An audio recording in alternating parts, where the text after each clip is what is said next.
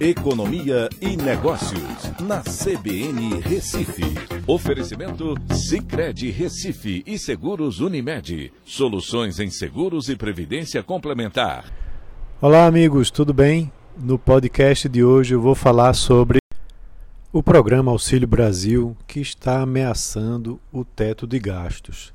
Será o adeus ao teto de gastos? Essa é a pergunta que muitos economistas e o mercado está se fazendo, né? porque o governo resolveu aumentar ainda mais o Auxílio Brasil, que eu já comentei inclusive é, ontem, né, para o valor de 400 reais. Isso incluindo uma parte dos gastos com receita que viria fora do teto de gastos.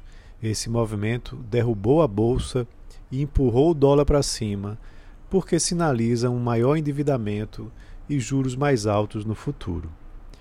A equipe econômica vem apostando na aprovação da PEC dos precatórios com um jabuti que inclui a prorrogação dos gastos com auxílio emergencial até dezembro de 2022, com recursos fora do teto de gastos.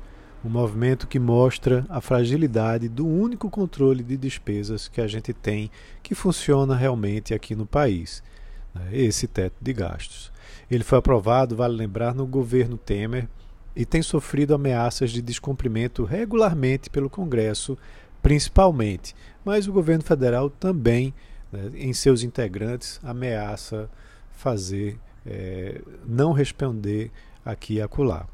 Ele é importante porque traz previsibilidade na evolução do endividamento público e ajuda as taxas de juros a se manterem no patamar mais baixo principalmente as de longo prazo, mas que têm influência no curto prazo. A, a equipe econômica quer fazer essa despesa extra de 20 a 30 bilhões a mais até 2022, com o aumento do valor do Auxílio Brasil em 100 reais. O problema é que o Congresso também pode querer se mostrar bonzinho e aumentar o tamanho da despesa, como no auxílio emergencial do ano passado. O problema está justamente no limite desse rumo.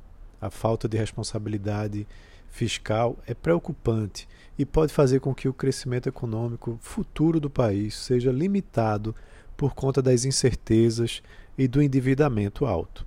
O certo seria promover reformas que liberassem recursos.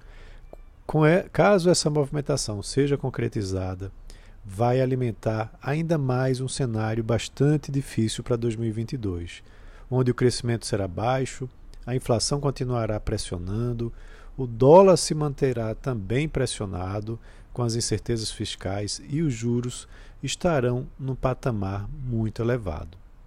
Então é isso. Um abraço a todos e até a próxima.